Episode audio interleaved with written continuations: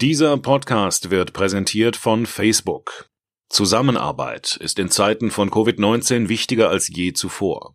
Deshalb setzt Facebook die gemeinsame Arbeit mit europäischen Regierungen, Behörden und Forschungsteams fort.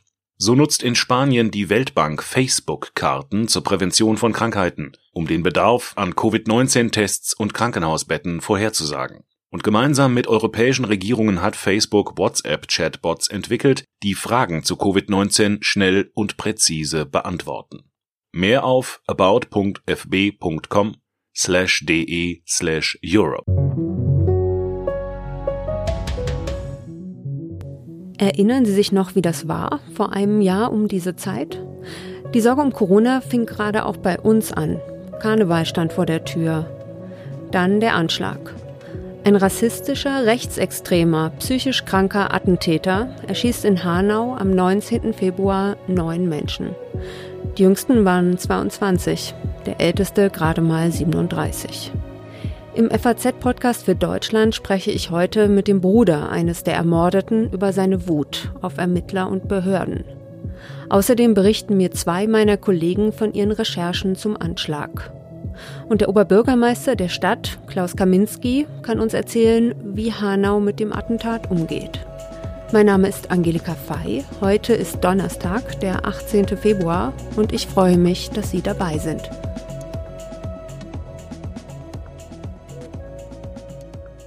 Der Mörder kannte sie nicht, er hasste sie nur, wegen ihres Aussehens, der Herkunft ihrer Familien, weil sie Einwanderer oder die Kinder von Einwanderern waren. Das sagte Bundeskanzlerin Merkel in ihrer letzten Videoansprache zum Anschlag und dem Gedenken. Einer der Menschen, die in der Nacht des 19. Februar 2020 ermordet worden sind, ist Gökhan Götekin. Ich kann jetzt mit seinem älteren Bruder Cetin Götekin sprechen. Hallo, Herr Götekin. Hallo, Frau Fey. Herr Göttigen, wie geht es Ihnen? Ja, uns geht's äh, richtig schlecht, wenn ich das direkt sagen darf.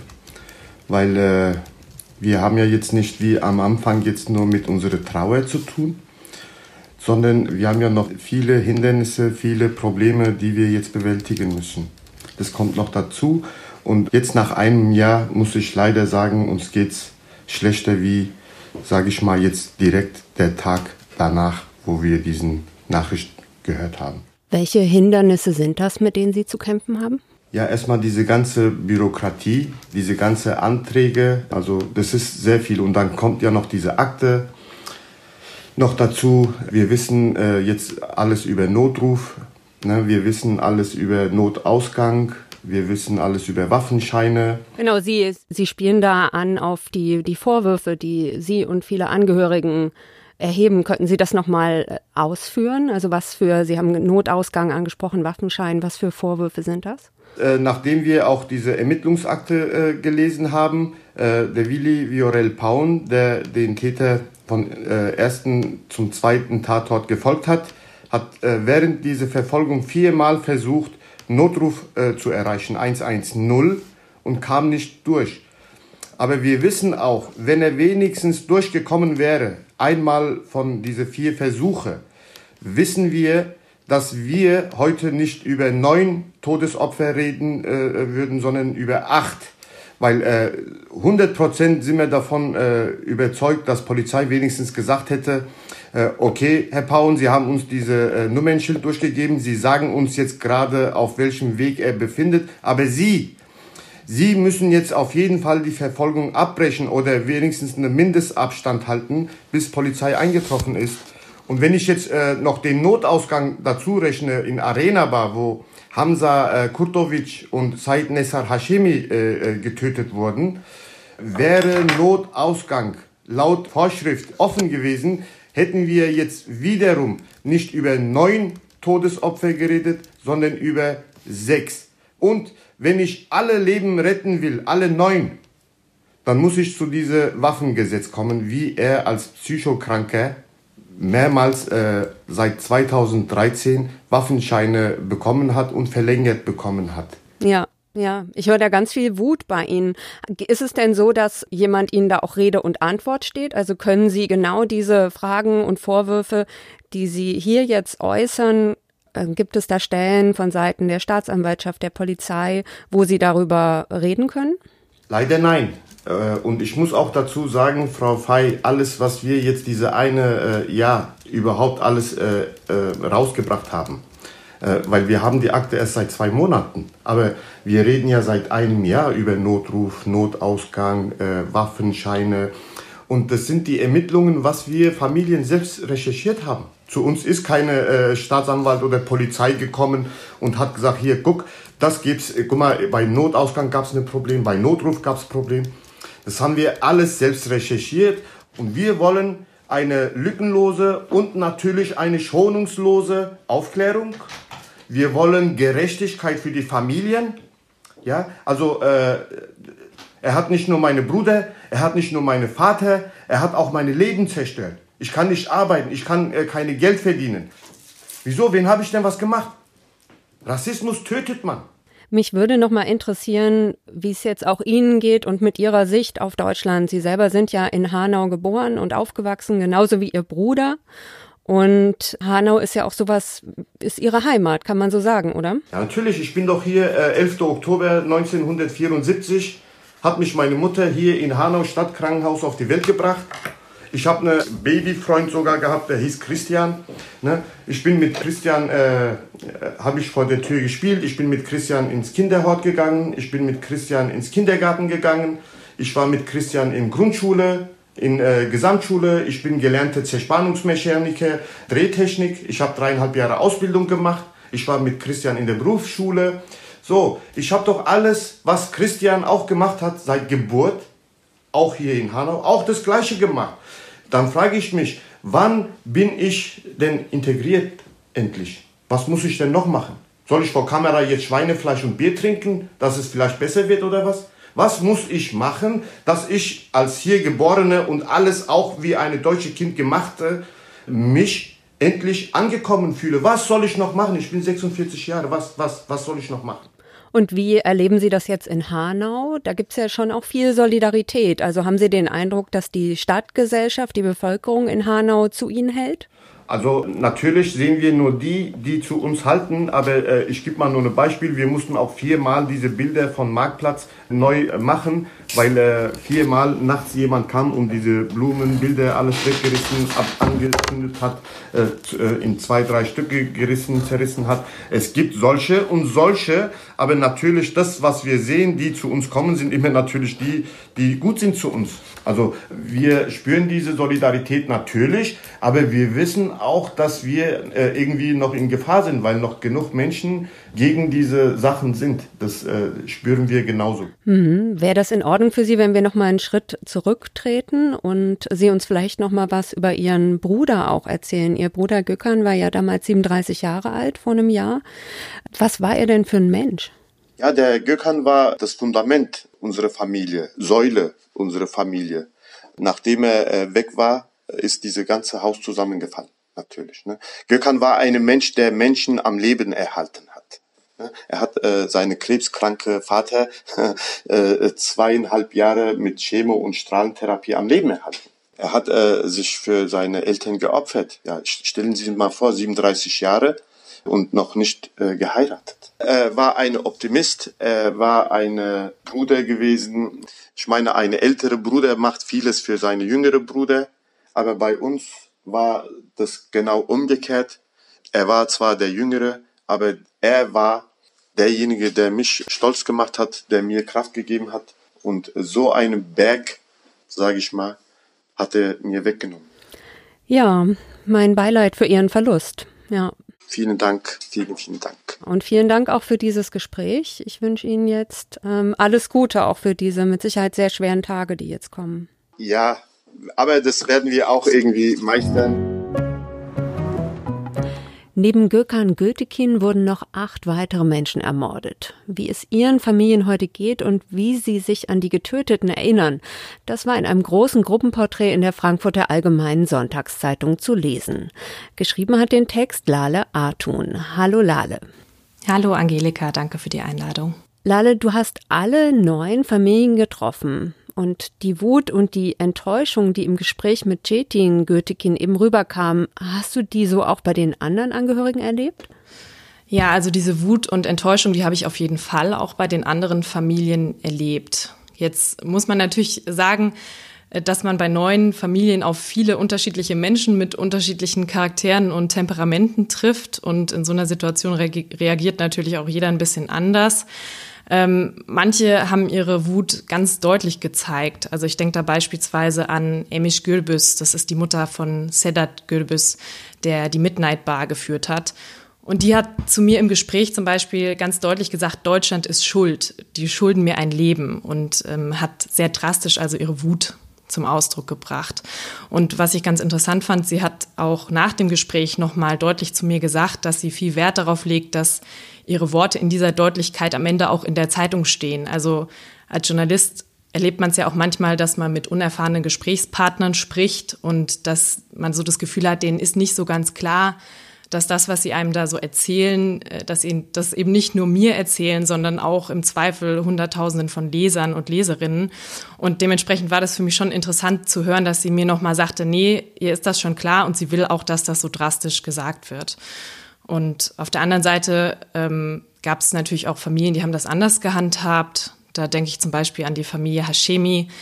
Die habe ich als ganz sanfte, ganz ruhige Menschen erlebt und denen war es auch sehr wichtig zu sagen, dass sie auch sehr viel Unterstützung und sehr viel Solidarität erfahren haben und dass sie eben nicht mit Verbitterung auf Deutschland blicken. Also die waren natürlich genauso schwer getroffen von diesem Attentat und ähm, genauso tief in Trauer, aber das wollten sie eben nochmal sagen, dass ähm, dieses, dieser Anschlag nicht ihr komplettes Bild auf Deutschland verändert hat und auf in Anführungsstrichen die Deutschen.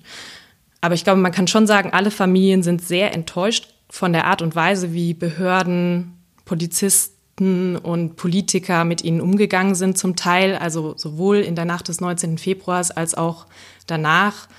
Und dass sie das Gefühl hatten, dass Fehler immer erst dann eingeräumt wurden, wenn das nicht mehr zu vermeiden war. Und das, muss man sagen, hat natürlich viel Vertrauen kaputt gemacht. Und ähm, ein Satz, der mir sehr im Gedächtnis geblieben ist, war, äh, viele von den Angehörigen haben zu mir gesagt, es geht uns jetzt schlechter als noch vor einem Jahr. Also jetzt geht es uns schlechter als an den Tagen nach dem Attentat. Ja, das hat Cetin Götikin eben auch zu mir gesagt. Hm. In deinem Artikel schreibst du, dass das Attentat für die Getöteten und ihre Familien ein Wendepunkt war, vom deutschen Traum hin zum deutschen Albtraum. Was meinst du damit? In dem Artikel bin ich ähm, bei diesem Thema deutscher Traum natürlich erstmal vom American Dream ausgegangen. Das kennen wir ja alle. Also Amerika hat sich ja im Prinzip eine ganze Identität auf dieser vom Tellerwäscher zum Millionär-Idee aufgebaut und das hat ja auch immer wieder viele Einwanderer in die USA gelockt. Und jetzt hat Deutschland sich ja lange dagegen gewehrt, als Einwanderungsland zu gelten, aber in der Realität ist es natürlich doch ein Einwanderungsland. Und an vielen der Geschichten dieser neuen Familien habe ich persönlich gemerkt, es gibt eben sehr wohl auch einen deutschen Traum, der ist natürlich nicht ganz so glamourös wie der amerikanische, wie Deutschland insgesamt ja nicht ganz so glamourös ist. Aber diese Idee, dass man sich hier mit harter Arbeit was aufbauen kann und sich bescheidene Träume erfüllen kann und dass man in Deutschland eben in Sicherheit und in Ordnung leben kann, das ist schon eine Idee, die sehr präsent ist unter Deutschen und auch äh, in anderen Ländern. Das habe ich zum Beispiel an den Geschichten ähm, von Willi Viorel Paun oder Kao-Jan Welkow ähm, gemerkt, die ja noch nicht lange in Deutschland gelebt haben. Und das haben eben auch diese neuen Familien geglaubt. Ähm, und dieser Traum der ist am 19. Februar einerseits zerstört worden. Der hat sich, ja, muss man sagen, in einen Albtraum verwandelt für diese Familien. Aber mein Eindruck war, dass dieser Traum eigentlich gleich doppelt geplatzt ist. Einmal als der Täter eben diese neun Menschen erschossen hat und dann aber noch ein zweites Mal, nämlich im Nachgang des Attentats, als die Familien das Gefühl bekommen haben, dass die Behörden und die Beamten äh, nicht so engagiert äh, recherchieren und ihnen nicht alles sagen, was sie ähm, eigentlich wissen zu diesem Attentat. Und dadurch ist natürlich auch ähm, dieser Traum von Deutschland, in dem Behörden sehr penibel, aber eben auch sehr ordentlich arbeiten und man in Sicherheit lebt, noch mal ein Stück weit kaputt gegangen wenn du von diesem Traum der, der Einwandererfamilien sprichst. Also du hast ja mit allen Familien der Getöteten, der Ermordeten gesprochen. Und wahrscheinlich haben dich auch alle Geschichten über das Leben und die Träume der Ermordeten gleichermaßen bewegt. Aber wenn du uns nur noch eine weitere erzählen könntest, welche wäre das denn? Ja, also wie du sagst, die Geschichten waren alle sehr bewegend, aber eine, ähm, wenn ich jetzt eine aussuchen müsste, dann wäre das vielleicht die von Hamza Kurtovic, weil mir diese Geschichte auch nochmal sehr viel über Deutschland erzählt hat, wie ich fand. Also Hamza Kurtovic ist in Hanau aufgewachsen, ähm, zur Schule gegangen, hat eine Lehre gemacht zum Lageristen und ähm, sein Vater Armin Kurtovic hat ihn mir als sehr ruhigen, sehr ausgeglichenen Jungen beschrieben im Gespräch, aber eben auch gesagt, Hamza konnte Ungerechtigkeit überhaupt nicht ertragen. Und ähm, Hamza hat solche Ungerechtigkeit, so erzählt es sein Vater selbst, erlebt. Er hat mir erzählt, äh, dass Hamza sich von seinem, ergen, äh, sein, von seinem ersten eigenen Geld ein Darlehen genommen hat und einen Audi A3 finanziert hat und in diesem Audi ist er der Polizei offenbar immer wieder verdächtig vorgekommen. Er wurde nämlich sehr oft kontrolliert, erzählte mir der Vater. Und das hat ihn sehr geärgert. Er hat dann zu den Eltern gesagt, einmal okay, aber viermal, fünfmal, sechsmal, was wollen die eigentlich von mir? Warum kontrollieren die mich ständig? Und der Vater sagte zu mir, er hätte ihn dann immer versucht zu beruhigen. Ja, die machen doch nur ihren Job. Lass die machen. Ohne die Polizisten könnte man sich gar nicht mehr auf die Straße trauen in Deutschland. Und äh, Armin Kutovic hat mir dann äh, noch etwas erzählt. Er hat nämlich gesagt, die Familie hat immer wieder zusammen die Serie Four Blocks geschaut. Ich weiß nicht, ob du sie kennst. Das ist diese sehr erfolgreiche deutsche Serie. Ich glaube, auf Amazon läuft die. Und das ist so eine Art Gangster-Serie. Und Armin Kutovic hat mir das eben erzählt und gesagt, wir haben das immer geguckt. Wir konnten eigentlich alles auswendig, wussten immer schon, wer was sagt. Und dann hat er noch zu mir gesagt, das ist natürlich alles Fiktion, das ist nicht echt, das ist eine Serie. Und viele Leute verstehen das gar nicht. Und er hat es so zu mir gesagt, als müsste er jetzt noch mal klarstellen, dass dieses Bild von einem migrantisch geprägten Alltag in Deutschland, der voll ist von Kriminalität und Gewalt, dass das nichts, aber auch gar nichts mit dem Leben seiner Familie zu tun hat oder mit dem Leben seiner Kinder. Und dass das alles eben Fiktion ist und eine Serie, die sie einfach nur geschaut haben. Und dann hat er mir aber auch das erzählt, nämlich dass ähm, äh, Hamza einmal nach so einer Kontrolle nach Hause kam und natürlich wütend war wieder, aber auch angefangen hat zu lachen. Und da hat er seinen Sohn gefragt, warum lachst du denn? Ich will mitlachen. Und daraufhin hat Hamza ihm gesagt, Papa, die Polizisten, die haben mich angeguckt, als wäre ich Abbas Hamadi. Also die Polizisten, so erzählt es Armin Kutovic, haben seinen Sohn angeschaut wie diesen Polizistenmörder aus der Serie, diesen 22-jährigen Lageristen aus Hanau-Kesselstadt. Und als Armin Kurtovic mir das erzählt hat, ähm, da hat er selbst noch mal kurz über diesen Witz gelacht von Hamza, von seinem Sohn von damals. Und dann hat er gesagt, das ist eigentlich nicht zum Lachen, das ist echt traurig. Und diese Geschichte und auch die zum Beispiel von Ferhat Unvar, die hat mir noch mal deutlich gezeigt, dass Rassismus eben nicht erst da auftaucht, wo ein Mann mit einer Waffe losläuft und vermeintliche Ausländer erschießt. Das ist natürlich das Äußerste, was man an Rassismus erfahren kann. Aber Rassismus an sich ist in Deutschland auch alltäglich, wenn auch weniger auffällig. Und diese neun jungen Menschen, also auch die jüngsten unter ihnen, die ja noch kaum erwachsen waren, als sie getötet wurden, die haben Rassismus schon vor dem 19. Februar erlebt. Und das fand ich persönlich sehr eindrücklich. Genau, du sagst, es ist eindrücklich für dich gewesen. Was hat das mit dir persönlich gemacht, mit all diesen Familien zu sprechen? Ja, das waren natürlich, also diese Gespräche waren natürlich alle sehr berührend und sehr intensiv. Ähm, das geht natürlich auch an mir nicht spurlos vorbei und wie in jedem anderen Job auch, gibt es immer mal Sachen, die nimmt man auch nach der Arbeit mit nach Hause und diese Geschichte oder diese Geschichten, besser gesagt, die habe ich ähm, sehr stark mit nach Hause genommen. Also das ähm, lässt man nicht einfach hinter sich nach dem Gespräch. Ja, das kann ich mir vorstellen. Lale, vielen Dank für dieses Gespräch und vielen Dank auch für deinen Text. Gerne. Danke für die Einladung. Das große Porträt der Opfer und ihrer Familien, das Lala Artun geschrieben hat, verlinke ich in den Show Notes. Ganz zu Anfang des Podcasts in meinem Gespräch mit Cetin Götekin ist klar geworden, neben Trauer ist bei den Angehörigen auch viel Wut auf die Polizei, die Hanauer Staatsanwaltschaft, den Generalbundesanwalt. Über die offenen Fragen der Angehörigen und den Stand der Ermittlungen spreche ich jetzt mit meinem Kollegen Julian Steib. Er ist Hessen-Korrespondent der FAZ und hat in Hanau recherchiert. Hallo, Herr Steib. Hallo. Herr Steib, einer der Vorwürfe lautet ja, wieso besaß der rechtsextreme Attentäter einen Waffenschein, obwohl er auch noch psychisch krank war? Ja, das ist die wahrscheinlich immer noch zentralste Frage bei all dem. Ähm, der hatte ja zwei Waffenbesitzkarten sogar. Der Tobias Ratien besaß zwei Pistolen legal. Eine, äh, zwei hatte er sich gekauft und eine zusätzlich noch im Waffengeschäft ausgeliehen.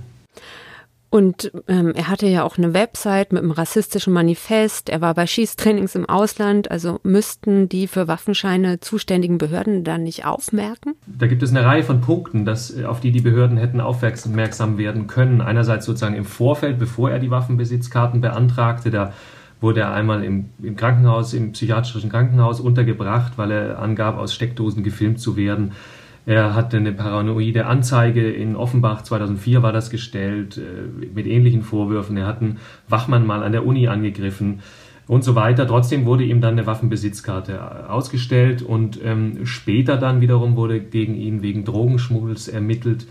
Er hatte dann kurz vor der Tat im November 2019 diese Anzeige erstattet beim GBA, beim, bei der Generalbundesanwaltschaft, ähm, in der es auch wieder heißt, ein Geheimdienst lese seine Gedanken er verwies da auf sein Manifest, äh, was voll ist von, von krudesten paranoiden Verschwörungen, voller Rassismus, voller Wahnvorstellungen.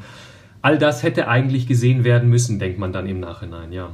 Okay, aber äh, wie wird da jetzt weiter vorgegangen? Also wird da geguckt, wer sind da die Verantwortlichen, was ist da schiefgelaufen? Also es gibt sozusagen die Vorwürfe, dass die Waffenbehörde versagt hat, weil die nicht genau genug nachgefragt hat, weil die nicht beim Gesundheitsamt nachgefragt hat. Das ist aber alles wie so oft in dieser Angelegenheit nicht so klar. Ähm, ja, also es wird nicht, es wird in der, in der Angelegenheit nicht weiter ermittelt. Es ist äh, sozusagen unklar, ob wirklich die Waffenbehörde hätte nachfragen müssen beim Gesundheitsamt ähm, spätestens beim GBA dann hätte natürlich jemand vielleicht darauf aufmerksam werden müssen, aber auch da ist sozusagen kein eindeutiges Fehlverhalten festzustellen. Insofern wie bei vielen in der Sache verläuft das irgendwie im Sande. Genau, ein weiterer Punkt, der den Angehörigen sehr am Herzen liegt, ist ja der Notruf. Einer der ermordeten, Willi Viorel Paun, hatte den Täter ja noch im Auto verfolgt und aber mehrmals den Notruf gewählt. Er kam aber nicht durch und wurde schließlich erschossen. Und auch andere Menschen haben den Notruf in der Tatnacht nicht erreicht erreicht. Wie erklärt das die Polizei und wie erklärt das der hessische Innenminister Peter Beuth? Genau, das ist ja ein Vorwurf, den hört man eigentlich schon lang, äh, schon unmittelbar nach der Tat wurde das immer wieder gesagt, dass damals die Polizei quasi nicht erreichbar war. Also nur sehr wenige kamen durch. Ähm, und kürzlich wurde nun eben bekannt, dass das tatsächlich so war. Ähm, der Notruf war heillos überlastet, da saß wohl nur ein Beamter am Apparat und der konnte auch nicht alles abheben, abnehmen natürlich. Und ähm, ich hatte kürzlich mal, äh, um das zu vergleichen, dann bei der Polizei in Trier nachgefragt, wo es ja kürzlich diese Amokfahrt durch die Innenstadt gab. Und die sagte, es ist eigentlich nichts Ungewöhnliches, dass bei derartigen Lagen der Notruf überlastet sei. In Hessen aber, muss man dazu sagen, ist man eigentlich weiter. In Hessen gibt es eine Weiterleitung zu anderen Dienststellen, wenn bei derartigen Lagen eben sowas, äh, so eine Überlastung eigentlich äh, da ist. Nur in Hanau gab es diese Weiterleitung nicht. Und das gab kürzlich der Innenminister bekannt. Der führte bauliche, technische Gründe dafür an, warum das in Hanau noch nicht weitergeleitet wurde. Aber es ist sozusagen einfach ein weiterer Punkt jetzt, der irgendwie Herrn Beuth, den Innenminister in Hessen, wiederum in relativ schlechtem Licht in der Angelegenheit dastehen lässt. Dann noch eine weitere offene Frage der Angehörigen. Der Notausgang an einem der Tatorte einer Bar soll verschlossen gewesen sein und der Vorwurf lautet, auf Anordnung der Polizei soll der verschlossen gewesen sein. Und äh, wie ist hier der Erkenntnisstand? Ja, das ist ein weiterer Punkt, bei dem nun angeführt wird, vor allem von den Angehörigen, was wäre gewesen, wenn das alles anders gewesen wäre. Ne? Würden die dann vielleicht noch leben, die dort erschossen wurden von dem Amok-Täter? Ähm, das ist auch nicht ganz klar. In dieser Bar ähm, in der Kesselstadt, also diesem von Migranten geprägten Viertel da in Hanau, da war zum Zeitpunkt der Tat offenbar der Notausgang verschlossen. Äh, die Angehörigen haben nun äh, im vergangenen Jahr eine Anzeige gegen Unbekannt gestellt, äh, in der es heißt, der Notausgang sei sogar auf, den hätte die Polizei verschließen lassen, um da besser Razzien durchführen zu können. Davon, dafür gibt es keine Beweise. Das wird von Herrn Beuth, dem Innenminister, aber auch von der Polizei in Hanau abgestritten. Es ist auch nicht so ganz klar, weil der Notausgang nicht unmittelbar dort war, wo die Personen hinflohen. Ich habe mir die Aufnahmen der Überwachungskameras angeschaut. Ähm, die hätten, also sozusagen, selbst wenn der offen gewesen wäre, hätte das die Menschen, die dort erschossen wurden, nicht unbedingt gerettet, weil er an einer anderen Stelle ist. Aber trotzdem steht fest, er war zu. Warum? So ganz klar ist es immer noch nicht. Ja, okay, vielen Dank. Und ähm, der Generalbundesanwalt hat ja die Ermittlungen in dem Fall übernommen. Wann ist da mit dem Ergebnis zu rechnen und was können wir hier überhaupt erwarten? Ja, der, der GBA, der Generalbundesanwalt, der hat schon einen Tag nach äh, der Tat die Ermittlungen ja an sich gezogen. Der ermittelt ja nicht gegen Tote. Es ist ein Verfahren gegen Unbekannte, ein sogenanntes Strukturverfahren. Da geht es darum, die Strukturen auf mögliche Mittäter, Helfer, Mitwisser und sowas abzuklopfen. Ähm, es wurde da offenbar sehr breit ermittelt, auch sozusagen ausländische Behörden angefragt. Immerhin sind diese Verschwörungstheorien des Täters auch äh, länderübergreifend gewesen. Ähm, und es gibt aber bisher keine Anhaltspunkte offenbar, dass da andere Personen bei, der, bei dem Anschlag beteiligt waren. Und aus Sicht der Angehörigen, wie schon geschildert, gibt es natürlich sehr viele offene Punkte, aber der GBA wird da nicht viel äh, Antworten drauf finden können. Es ist auch zu erwarten, dass dieses Verfahren bald eingestellt wird, weil es nun mal einfach keine Mittäter gab. Es steht der Vorwurf im Raum, dass der Vater des Attentäters seinen Sohn auch stark dazu angestiftet hat. Gibt es dazu Erkenntnisse? Hat der GBA dazu was gesagt? Dazu habe ich vom GBA äh, gar nichts gehört. Der ermittelt auch nicht gegen den Vater. Ähm, aber es gibt jetzt von den Angehörigen eine Anzeige gegen den Vater. Ne? Die haben äh, Anzeige erstattet, weil der angeblich von den Taten gewusst hat, ähm, weil er vielleicht auch den Sohn bestärkt hat darin. Ähm, der lebt ja auch im selben Viertel, in dem die Tat äh, oder in dem einer der Tatorte ist und in dem auch viele der Angehörigen nun leben. Aber es ist auch so eine Sache, das ist jetzt fast ein Jahr nach der Tat erfolgt, diese Anzeige, auch weil aus Sicht der Angehörigen die Behörden nicht so richtig ermitteln. Aber ob da jetzt was bei rumkommt, ich bin sehr skeptisch. Das ist vielleicht auch zu spät jetzt alles schon. Ich danke Ihnen für Ihre Einschätzung, Herr Steib. Sehr gerne. Alles Gute für Sie. Tschüss. Tschüss. Hanau liegt eine halbe Stunde östlich von Frankfurt, hat knapp 100.000 Einwohner. Es ist immer noch eine Industrie- und Arbeiterstadt, in der viele Menschen mit Zuwanderungsgeschichte leben.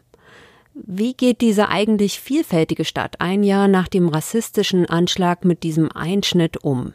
Darüber spreche ich mit Klaus Kaminski. Er ist SPD-Politiker und seit dem Jahr 2003 Oberbürgermeister von Hanau. Hallo, Herr Kaminski. Hallo, Frau Fey. Grüße Sie. Herr Kaminski, wie geht es der Stadtgemeinschaft in Hanau inzwischen?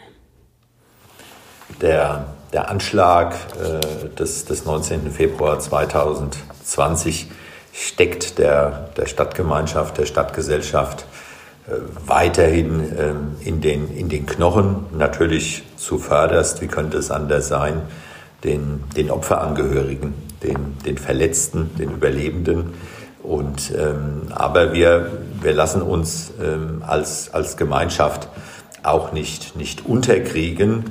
Ähm, und ähm, insofern ist natürlich der, der 19. Februar 2021, also die einjährige Wiederkehr für die gesamte Stadtgemeinschaft, aber immer zuerst für die Opferangehörigen natürlich ähm, ein, ein emotional ähm, sehr, sehr schwieriger Tag. Ich könnte mir vorstellen, dieser Anschlag hat Hanau auch verändert. Was sagen Sie als Stadt überhaupt? Wie hat, wie ist diese Veränderung? Wenn Sie, wenn Sie gestatten, Frau Frey, dann würde ich gern äh, zunächst mal sagen, dass ich ähm, Ihnen äh, bis zum 19.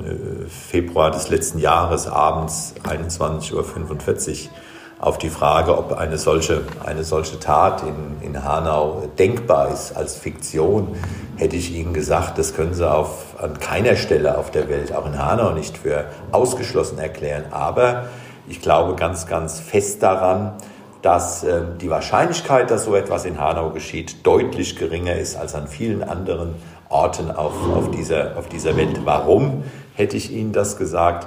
Weil wir in Hanau seit Jahren, Jahrzehnten, in Wahrheit seit Jahrhunderten ähm, eingeübt sind im, ähm, im Miteinander, im respektvollen Miteinander von Menschen unterschiedlicher Religionen, Nationen, kultureller Herkünfte und, und, und. Das ist nicht einfach, das ist nicht ähm, äh, Friede, Freude, Eierkuchen, das ist kompliziert, das ist anstrengend, aber es geschieht in Hanau respektvoll.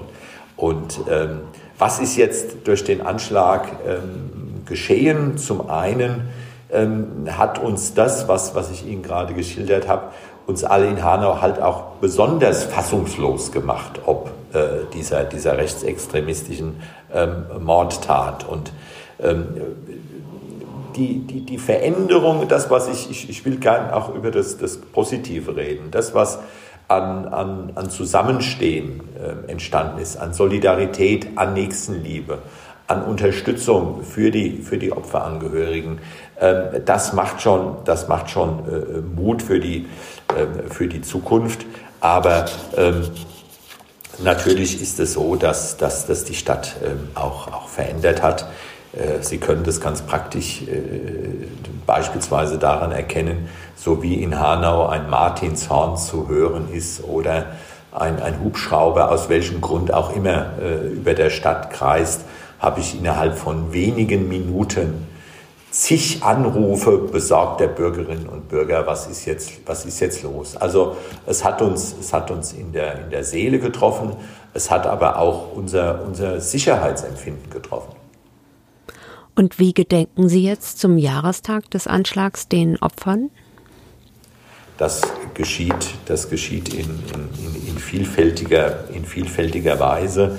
Ich bin bin zunächst mal allen äh, dankbar, die morgen ähm, mit, mit, ihren, mit ihren Aktionen, die in, in beachtlicher, beachtlichem Teil natürlich digital stattfinden, wir sind mitten im Corona-Geschehen nach wie vor, sich morgen in der Stadt erklären werden, präsentieren werden. Ähm, die Sportvereine unter dem Motto Sport vereint äh, äh, und äh, die Firmen, Gewerkschaften, kleine Unternehmen, große Unternehmen, die Kirchen aller, aller Religionen, aller Religionsgemeinschaften, Schulen, ähm, Kindertagesstätten, ähm, all die und noch viel mehr werden morgen auch ein Stück unter dem, dem Leitgedanken offen ähm, für, für Vielfalt, morgen ihr zum einen ihr Zeichen setzen, ähm, des, des Gedenkens, des Mittrauerns, aber auch